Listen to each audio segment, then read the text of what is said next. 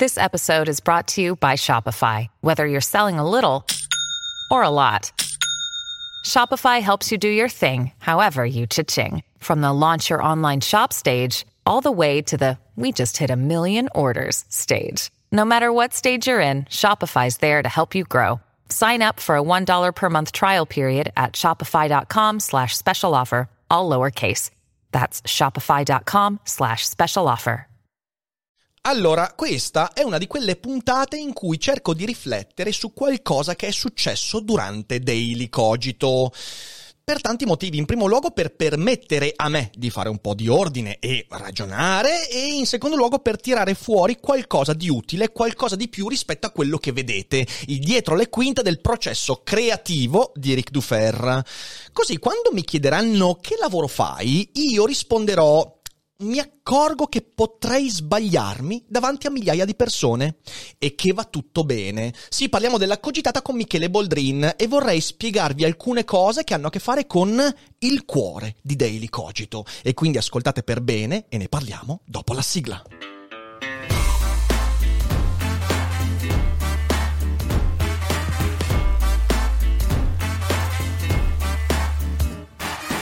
Sei su Daily Cogito, il podcast di Rick DuFer. E chi non lo ascolta è cibo per gli zombie. Fare Daily Cogito in live ha cambiato la mia vita, la mia divulgazione, il mio modo di pensare. Questo è il Daily Cogito che amo, vorrei dire. Ma veramente, quest'anno sono emerse delle dimensioni di questa rubrica che non avrei mai potuto immaginare. E ieri, durante la puntata su Palestina e Israele con Michele Boldrin, è emerso proprio uno di questi aspetti che mi piacerebbe sviscerare insieme a voi, perché lo ritengo importante. Ora, cosa è successo ieri? Beh, per chi se la fosse persa, in realtà credo che molti di voi l'abbiano vista, senza indugiare. Ho fatto la live del Dufer e Boldrin con Michele parlando della questione israelo-palestinese, il conflitto, le recrudescenze, le violenze.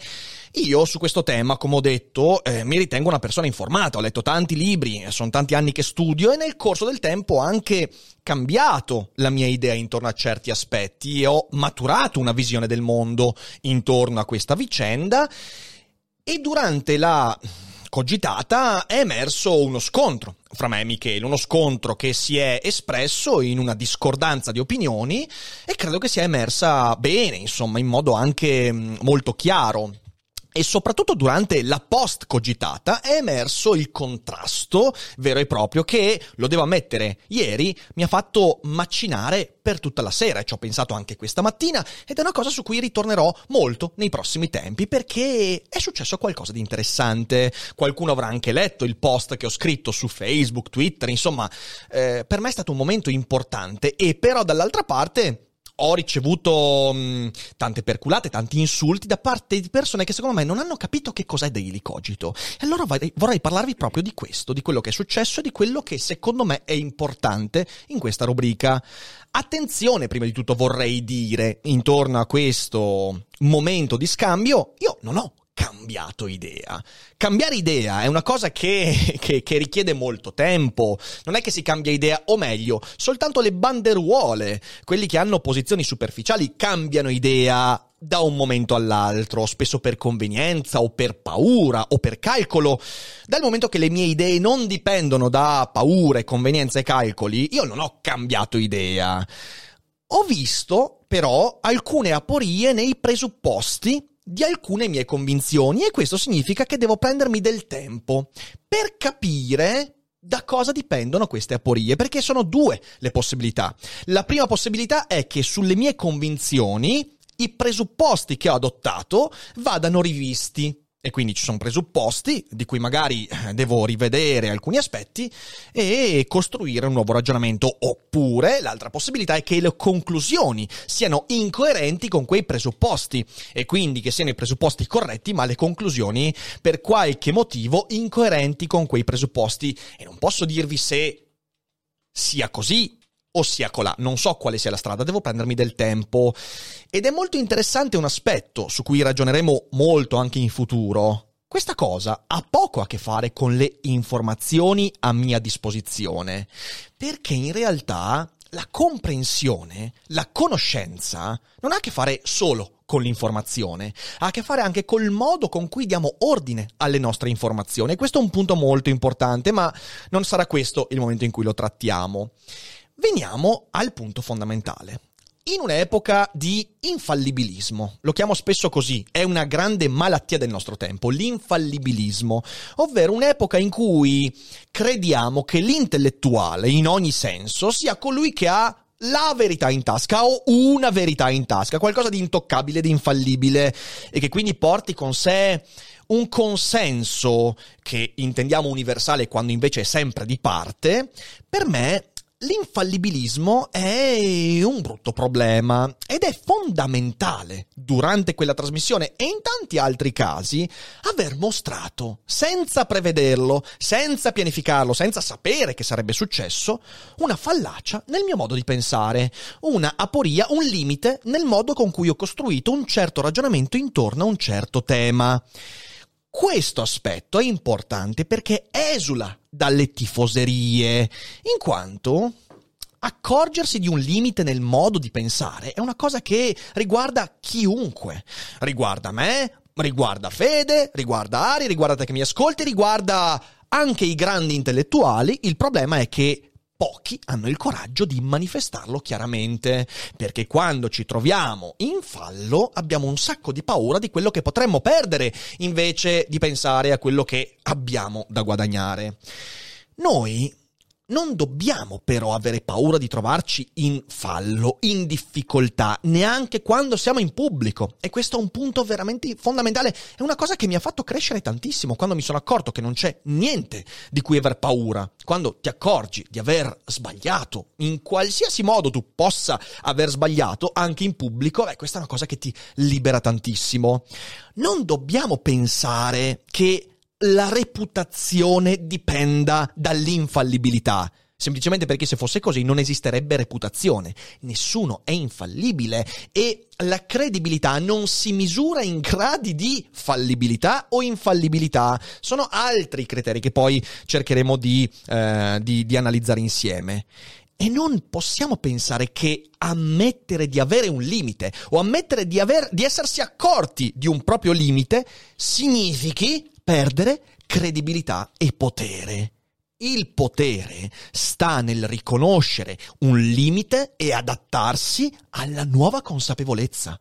Questo è un vero potere. Ammettere di aver trovato un proprio limite e agire di conseguenza, senza doverlo nascondere in modi che poi ci rendono veramente ridicoli. Ora, sapete, costruire un pensiero intorno a fenomeni complessi è una cosa piuttosto difficile, che non basta una vita a mettere in piedi e soprattutto non bastano 1000 vite a difendere da ogni attacco. Quindi in realtà dobbiamo renderci conto che già di per sé prendere la tifoseria oppure considerare quelli che non la pensano come avversari e nemici e noi invece dalla parte del bene, dei buoni, è già di per sé una grandissima stronzata, perché non ti poni più nella condizione di dire ma com'è che sto costruendo il mio pensiero? E quindi per me costruire il proprio pensiero è una cosa complicata che consta di 3 passaggi fondamentali. Drizzate bene le orecchie perché questo è veramente uno dei modi profondi con cui io cerco di riflettere e costruire le mie idee. Si passa, dicevo, per 3 passaggi. Il primo è quello dell'autorevolezza. Il secondo è quello della prudenza e il terzo è quello dell'espressione o ancora meglio del confronto. Ora vorrei analizzare insieme a voi questi 3 passaggi perché credo che possa giovare sviscerare questo tipo di trittico. Allora, partiamo dall'autorevolezza, che ovviamente è una cosa diversa rispetto all'autorità. Uno è autorevole, non autoritario. Che cos'è l'autorevolezza? L'autorevolezza è la capacità di costruire una convinzione e sostenerla sulla base di come è costruita e non sulla base di fattori esterni come il titolo di studio, la stima degli altri, le pubblicazioni e via dicendo. L'autorevolezza è una cosa che tutti possono costruirsi al netto degli studi fatti, al netto della posizione sociale, al netto di qualsiasi del quoziente intellettivo. Ognuno ha quella possibilità perché l'autorevolezza si costruisce in un certo modo. Si parte ricercando delle informazioni su un tema che ci incuriosisce o di cui abbiamo bisogno per studio, per lavoro e via dicendo. E quindi si cercano informazioni, il che significa che l'autorevolezza si inizia a costruire con studio e approfondimento. Ma non solo. L'autorevolezza deve dare una base a queste informazioni che acquisisco e quindi devo sempre costruirmi una base di presupposti, cioè gli assiomi di pensiero da cui parto per costruire la mia visione del mondo. In ogni problema noi abbiamo delle basi che sono... Che si fondano sul modo con cui siamo costruiti. Abbiamo un'opinione politica, abbiamo una fede religiosa. Alla base di quelle cose ci sono presupposti che non sono dimostrabili, non sono spesso basati su informazioni da acquisire, ma sono basati anche su quelli che sono i nostri desideri, la visione che abbiamo del mondo, cose molto molto basilari. Quindi presupposti e informazioni. La cosa interessante è che i presupposti possono modificare la relazione con le informazioni, ma alcune informazioni che acquisiamo di volta in volta possono mettere in crisi i nostri presupposti e quindi è una modifica reciproca molto molto complessa che va sempre guardata con grande attenzione. Si parte quindi da questo, ma non solo, perché l'autorevolezza consiste anche nella creazione di un discorso coerente e chiaro, e questo ha a che fare con ciò che sta in mezzo fra i presupposti e le informazioni. Devo costruire un discorso coerente che li tenga insieme e partendo da questi presupposti devo arrivare in modo chiaro, limpido e coerente alle mie conclusioni usando le informazioni che ho a disposizione, selezionando le informazioni e restituendole in modo onesto, rielaborandole e quindi riuscire a creare questo discorso coerente. Ma non solo, perché il discorso coerente non può esulare dalla capacità di difendere le proprie posizioni entro un limite ragionevole. E qui voglio dire una cosa molto importante. L'autorevolezza non è arroganza. Molto spesso quando io espongo le mie idee, perché ho un carattere molto assertivo, sono molto, molto anche entusiasta in quello che dico, alcuni scambiano questa cosa per arroganza, ma in realtà non è arroganza. È il fatto che io, questo processo qua, in ogni cosa che tratto nella mia vita l'ho costruito in modo piuttosto solido, cioè io ho delle idee solide sul mondo, solide nei limiti di ciò che sono i miei presupposti e le cose che ho studiato, le informazioni che ho acquisito, che sono ancora molto poche perché, cavolo, spero di avere ancora tanti decenni di fronte a me, magari non è così, però ho ancora tante informazioni da acquisire. Quindi partendo da questa, che è anche una sorta di umiltà per me molto ragionevole, io non è che per il fatto di riconoscere i miei limiti, allora ogni cosa che esprimo devo esprimerla mettendo 10.000 mani avanti. No, se vengo chiamato ad esporre su un problema, io lo espongo in modo autorevole, cioè ho costruito un discorso che cerca di difendere le mie posizioni entro ragionevolezza. E quella ragionevolezza è quando tu mi presenti un'argomentazione seria, ben costruita, alla pari, edificata in modo consapevole rispetto alla mia e che mi fa accorgere di limiti della mia che sono intrinseci, allora lì posso rivedere le mie opinioni, ma questo stiamo correndo troppo. Il punto è che devo costruirmi una capacità di difendere le mie idee e difendere le mie idee non significa essere arrogante, significa essere autorevoli, significa poter costruire bene quel discorso su base di informazioni e presupposti e difenderle fino a che qualcuno non mi dimostra in modo chiaro e autorevole la fallacia insita nelle mie idee per i presupposti o per le informazioni o per la coerenza.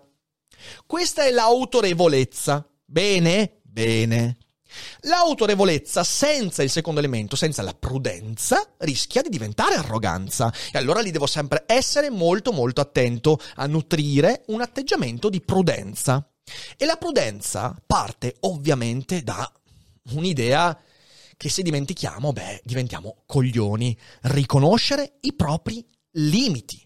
Infatti autorevolezza non significa infallibilità. Infallibilità molto spesso va di pari passo con autorità e l'autorità è proprio ciò che esula dalla costruzione, dalla coerenza interna, dal discorso e quindi molto spesso noi crediamo di appigliarci a qualcuno perché ci sembra infallibile e ci appicciamo alla sua autorità, non alla sua autorevolezza, cioè ascoltiamo qualcuno perché ci fa sentire meglio, non perché ci fornisce strumenti reali. Ecco, invece Quando noi abbiamo costruito quell'autorevolezza, anzi mentre la costruiamo, dobbiamo sempre essere consapevoli di essere limitati. Limitati in ogni senso ci venga in mente, siamo limitati intanto mentalmente, abbiamo dei limiti mentali tutti quanti incredibili, abbiamo dei bias, abbiamo pregiudizi, abbiamo siamo infinitamente ignoranti su mille cose diverse, abbiamo dei limiti di tempo, non possiamo studiare tutto quello che abbiamo da studiare, siamo limitati perché ragazzi prima o poi schiattiamo, siamo limitati nello spazio, non possiamo estenderci oltre i limiti di quello che siamo e quindi per quanto i nostri strumenti tecnologici siano le propaggini del nostro intelletto, noi siamo limitati. Riconoscere i limiti significa partire dicendo ok, un po' di prudenza. Una volta riconosciuti i limiti ti rendi conto che quei limiti presuppongono la capacità di aprirsi a idee e presupposti anche contrari ai miei, ma anche d'accordo con i miei. Perché?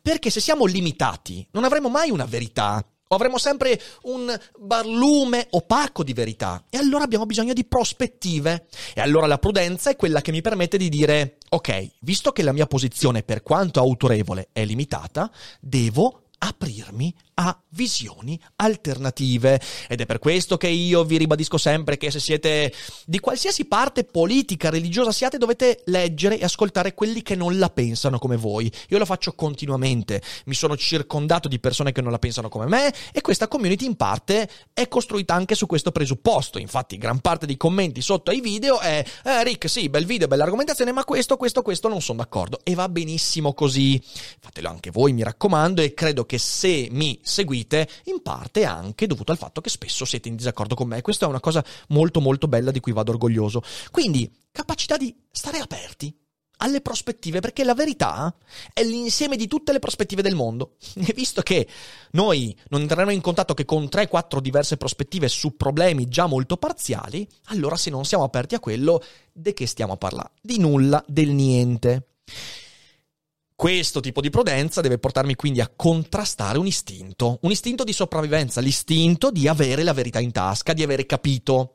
Ecco, questo è un aspetto devastante della nostra contemporaneità, perché il modo con cui i social sono costruiti, la disabitudine a fare tutto quello che sto dicendo, che è un lavoro di fatica, di tempo e di energie non indifferente, ci porta ad assecondare un istinto che ci abbiamo fin dalla notte dei tempi, perché siamo ancora le scimmie della giungla in realtà, ed è l'istinto a dire no, io ho capito.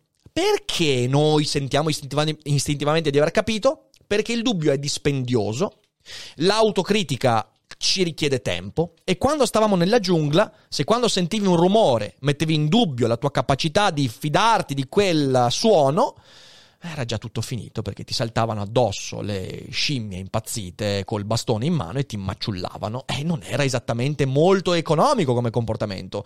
Poi non credo che le scimmie ti attaccassero nella giungla, forse più i felini, le pantere, roba un po' più violenta, però ci siamo capiti, non potevamo metterci in dubbio perché era meglio sbagliarsi ma seguire l'istinto. Fortunatamente negli ultimi 50.000 anni abbiamo costruito una società un po' più evoluta, sotto alcuni punti di vista e altri no, e quindi adesso il dubbio dobbiamo ascoltarlo e dobbiamo contrastare l'istinto ad avere ragione, e quindi anche lì prudenza. Infine, la prudenza è legata al fatto che, come dicevo, dobbiamo essere consapevoli dell'ignoranza, ma di due diversi tipi di ignoranza. Da un lato l'ignoranza che io chiamo quantitativa, l'ignoranza sui fatti del mondo. Non so quali sono i pianeti del sistema solare, allora prendo un video, un libro di Luca Perri o un qualsiasi cosa e colmo quella mia ignoranza quantitativa.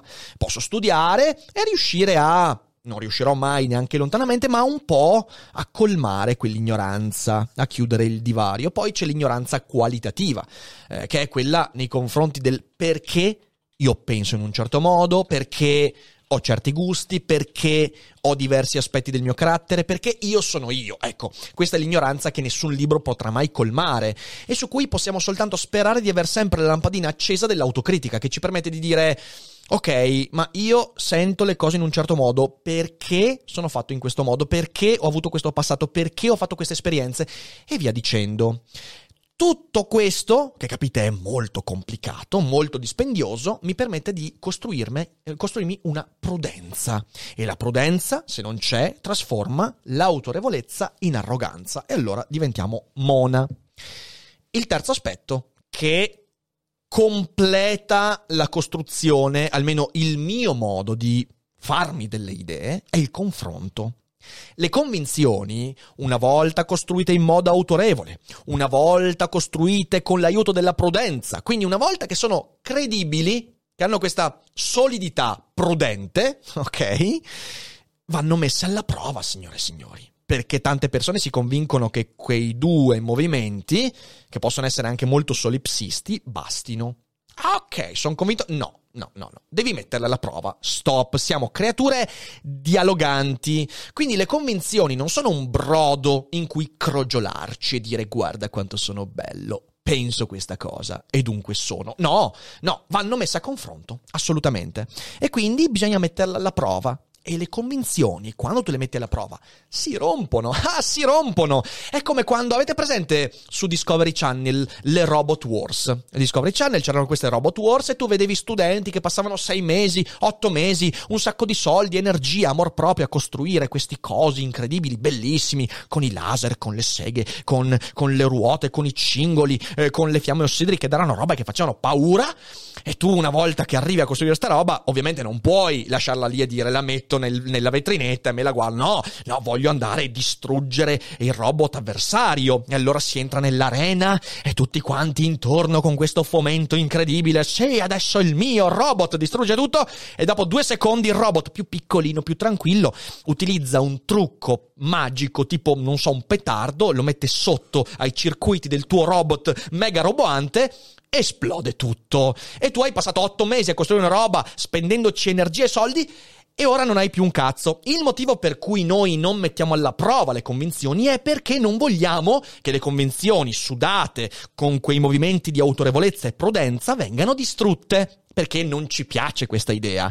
E invece noi dobbiamo metterla alla prova, perché altrimenti le convinzioni non servono a un piffero. E non dobbiamo avere paura di vederle rotte, perché quando si romperanno impareremo a trasformarle, a migliorarle, come succede con gli ingegneri delle Robot Wars. Ecco, questo è un punto veramente importante. Per metterla alla prova ci vogliono 2 elementi importanti. Primo, trovare i giusti interlocutori, prima di trovare gli interlocutori a casaccio. E cos'è un giusto interlocutore? Beh, è un amico onesto, è una persona che riconosce la fatica che tu hai fatto per costruire una certa convinzione, ma non prova pietà per te quando ti disintegra il robottino, quando ti fa a pezzi quella convinzione. E lo fa semplicemente perché è onesto, perché dice, no, sto robot, vecchio mio, l'hai costruito male, stop, rifallo, rimetti a posto, vedi cosa non funzionava, miglioralo. E quindi, prima di tutto, circondarsi di giusti interlocutori con cui mettere alla prova quell'idea. Amici che non hanno paura di dirti che stai a dì. In secondo luogo, crearsi i giusti contesti, avere il contesto giusto in cui farlo, perché quando tu vedi delle idee contraddette, distrutte, ci stai male, ti mette in difficoltà. Non è un momento in cui dici, ma sì, vabbè, è come se avessi perso a Mario Kart, tanto io non perdo mai a Mario Kart. No, non funziona così, ci stai male, perché quella roba ci hai speso fatica, energia, amor proprio, e forse ti sentivi anche così orgoglioso di averla quella convinzione lì e qualcuno te l'ha rotta. Quindi ci vogliono i giusti contesti. Cosa significa questo? Significa che devo capire quanto sono disposto ad aprirmi agli altri, perché quando mi apro agli altri rischio di venire contraddetto. Il che significa che uno, per mettere alla prova le convinzioni, non deve subito farlo in live su Twitch. Magari lo fa appunto con una cerchia di amici che abbiano la capacità di dirti guarda queste cose non funzionano, e poi piano piano trovare sempre un po' di maggior sicurezza, mai però avendo la paura di trovarsi in fallo. Il che significa che devo costruirmi dei contesti graduali in base anche alla mia esperienza. Se sei una persona timida di 17 anni non devi fare quella roba lì in pubblico davanti a 200 persone, non devi farla con degli sconosciuti di primo acchito. Devi riuscire a crearti le giuste occasioni e trovare i giusti interlocutori. Questo è ciò che a me è servito e sapete quanto lo ribadisco. Una buona parte della nostra infelicità deriva dal fatto che non ci scegliamo gli interlocutori. Se vuoi arrivare a costruirti credibili idee, devi avere degli interlocutori che capiscono veramente chi sei. Quindi, per arrivare a quel confronto, all'espressione delle tue idee, non devi fuggire da eventuali conflitti. e devi imparare a gestire quei conflitti. Non andare fuori di testa perché qualcuno ti contraddice, perché ti accorgi che in realtà le cose non stanno come le pensavi.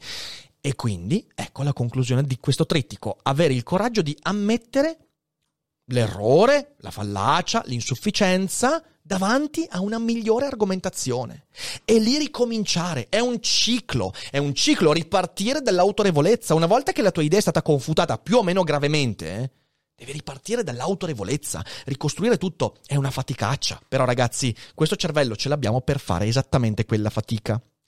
Quando parliamo delle tifoserie, il problema è che noi sostituiamo il proficuo meccanismo che ho appena descritto e che io ogni giorno cerco di portare avanti con un sistema di corrispondenza fra idee e appartenenza. Il problema è che non sono io ad appartenere alle mie idee, è il contrario. Le mie idee sono un prodotto di questo processo molto mio, molto intimo, di autocritica, di relazione, di autorevolezza, prudenza e confronto. Il problema è che noi finiamo per sostituire le idee, cambiare, adottare le idee per paura di restare da soli. E quindi alla fine ci troviamo a sostenere idee che non pensiamo veramente, che non abbiamo mai sviscerato, a cui non siamo andati a fondo. E questo è il grande pericolo: accorgersi a 25 anni, a 30 anni, a 40 anni, che non avendo mai costruito autorevolezza, prudenza e confronto sulle nostre idee, ci troviamo a farle cadere in modo drammatico e a dover ricostruire tutto il nostro modo di pensare magari quando è già tanto tardi, perché non abbiamo più gli strumenti per farlo. E quello è un problema.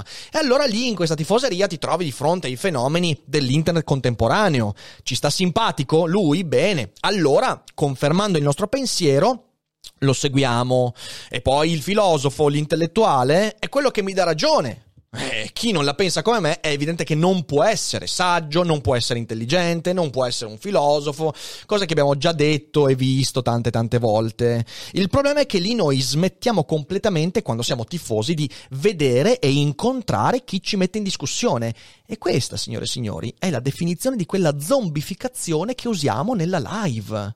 La zombificazione è esattamente il meccanismo, anzi il non meccanismo, perché in realtà è una spontaneità deteriore e terrificante, un'istintualità che non tiene conto di alcun ragionamento, che ci porta a diventare qualcosa di più brutto, uno zombie. Lo zombie è proprio quello che non si ritaglia più in nessun modo occasioni per dirsi: aspetta un attimo, il mondo è un po' diverso da come me lo immaginavo. Cerchiamo di rivedere alla base alcune convinzioni. Ecco, io sicuramente non voglio essere uno zombie. Perciò, quando ho avviato questa stagione, e qui arriviamo veramente, vorrei che lo segnaste bene nella vostra memoria, perché questo è un aspetto fondamentale di questo podcast. Quando ho avviato la nuova stagione, sapevo che in live si sarebbero creati momenti come quello di ieri. Era inevitabile. Uno, perché c'ho gli ospiti dal vivo. E già è successo alcuni contrasti con alcuni ospiti. Chi si ricorda la cogitata con Raffaele Alberto Ventura, in cui lo scambio c'è stato, ma anche con Boldrin svariate volte ci siamo trovati in contrasto in live davanti a tutti. Quando io ho detto Daily Cogito lo facciamo in live per tutta la stagione, credete che io pensassi mostrerò la mia infallibilità per tutta la stagione? Ma che cazzo, ragazzi, siamo a cosa abbiamo fatto? 350 puntate ormai? Ma come sarebbe mai stato possibile una roba del genere? Impossibile. Quindi lo sapevo, ed è per questo, ribadisco, che ho voluto ospiti live, perché in live vis-à-vis nulla può essere ritrattato. E io ho esperienze in passato in cui, facendo le cose in virtuale, in differita, poi di fronte all'errore qualcuno mi diceva no, questo è meglio di no, questo tagliamo. Qui su Daily Cogito nulla può essere tagliato, e questo vale per l'ospite e vale anche per me, e va bene così. Sapevo che sarebbe successo, il che significa che Daily Cogito, rispetto ai tanti format che vedete lì fuori, è una vera ricerca della vera spontaneità. Non la spontaneità artefatta del selfie che sembra spontaneo, ma che in realtà dietro ha 43 prove, 56 prove, 112 tentativi andati a male per quello scatto che sembra spontaneo. No, quello che vedete su Daily Cogito è proprio quello che avviene su argomenti che non sono il bagnetto in piscina, la partita COD, che cazzo d'altro, no? In realtà su argomenti che molto spesso sono veramente tosti. Israele e Palestina, argomenti legati a eutanasia, morte, cose... E volete che su questi temi non capiti sempre in live una roba del genere? Sarei scemo soltanto a pensarlo, e chi lo pensa, beh, sarebbe molto più scemo di me. Io non voglio essere quello che predica bene e razzola male e dice che l'ospite in live non può ritrattare. Neanch'io posso farlo, e non mi vergognerò mai per aver mostrato un momento di debolezza o di dissesto. Anzi, ne vado orgoglioso, e va bene così, sono contento, significa almeno che ho ancora un sacco da imparare, per fortuna. Questo è per me il lavoro più importante che facciamo su Daily Cogito: mettere a nudo anche quel processo mentale che tanti nascondono per paura di mostrarsi limitati. Ragazzi, io sono limitato, tu sei limitato, e anche loro sono limitati. E se c'è una cosa che l'orizzontalità del web ci ha permesso di avere, è meno costruzione, che ci permette di immaginare un mondo in cui ci sono gli infallibili e i fallibili, e invece avere persone che veramente dicono: oh, ci possiamo sbagliare e possiamo dover rivedere le nostre idee senza nessuna paura delle conseguenze, senza nessuno che ti dica: hai sbagliato, allora... non hai più la tua trasmissione, e via dicendo, anche se c'è una parte di pubblico che vorrebbe che fosse così. Quindi, vogliamo combattere veramente le tifoserie? Iniziamo da noi stessi. Io inizio da me, eliminando la stupida paura di venire colti in fallo, e quindi eliminando, e questo è da parte del pubblico, la pretesa che tutti quanti dicano sempre la cosa perfetta. Ma come fai? E quando uno non dice la cosa perfetta, allora apriti cielo. Io voglio un pubblico che, di fronte ai miei limiti, prende appunti. Non un pubblico che appena uno mostra un'insicurezza, una debolezza, o lo insulta, gli dice: vergognati, ma come fai, eh? Oppure, che è una cosa ancora più interessante, vuole esautorare tutte le altre idee e opinioni e analisi sulla base di quell'errore, di quella debolezza, senza poi magari saper misurare anche quanto grave è quella cosa. Quel pubblico vada a cercarsi Dottor Manhattan, con cui non avrà grandissime capacità di relazione, ma insomma vada a cercare qualcun altro. Non è il podcast dell'infallibilità Daily Cogito, per fortuna, dannazione. Daily Cogito è una cassetta degli attrezzi per pensare meglio, per costruire con maggior consapevolezza i propri pensieri, le proprie idee, per mettere in discussione il modo con cui ognuno di noi li ha costruiti quei pensieri. E questo spero di farlo, e faccio il lavoro che faccio proprio per dare questo. E se pensate che io non abbia bisogno di quella casetta degli attrezzi e non ne faccia uso, temo che abbiate capito male il senso di tutto questo, e spero in questa puntata di averlo chiarito, e spero che voi mi seguirete proprio in virtù di quello che ho detto, perché è il mio desiderio. E lo so che questo non ci farà mai diventare quelli che hanno 25.000 spettatori, perché è una roba scomodina, però sti cazzi, pochi ma buoni, e direi che questo è quello che avevo da dire a riguardo. Perciò trovate il vostro Boldrin. Alcuni di voi mi hanno detto: ma Rick, sei tu il mio Boldrin, perché tu mi hai messo in discussione svariate volte. Questo mi fa molto contento, significa che il lavoro procede come dovrebbe. E niente, facciamo tutti pace con l'idea di essere limitati, che ci sbaglieremo, e che quando ci sbaglieremo non dovremmo avere paura degli effetti di quell'errore. È un bel modo di vivere, e io per esempio in questa giornata ho continuato a pensare alla conversazione di Michele di ieri, ma non mi sono mai posto il problema di dire: oddio, cosa penserà la gente di me adesso? Ma chi se ne frega di quello che pensate di me? Spero che quella conversazione invece abbia fatto bene a voi quanto ne ha fatto a me, perché ha fatto del bene. E poi magari fra un mese vi dico se ho cambiato idea, come l'ho cambiata e quali sono le conclusioni. Ma abbiate pazienza, perché ci vuole tempo. Grazie quindi per essere stati qui con noi durante questa live, che spero sia stata proficua e abbia chiarito qualche idea. Se siete in live non uscite, perché adesso abbiamo qualche minuto per sentire le domande, per chiacchierare. A tutti gli altri mi raccomando, condividete la puntata, fate conoscere Daily Cogito, combattiamo questa dannata zombificazione, ce n'è bisogno, e ci rivediamo molto presto. E ovviamente non dimenticate mai che non è tutto noia ciò che pensa.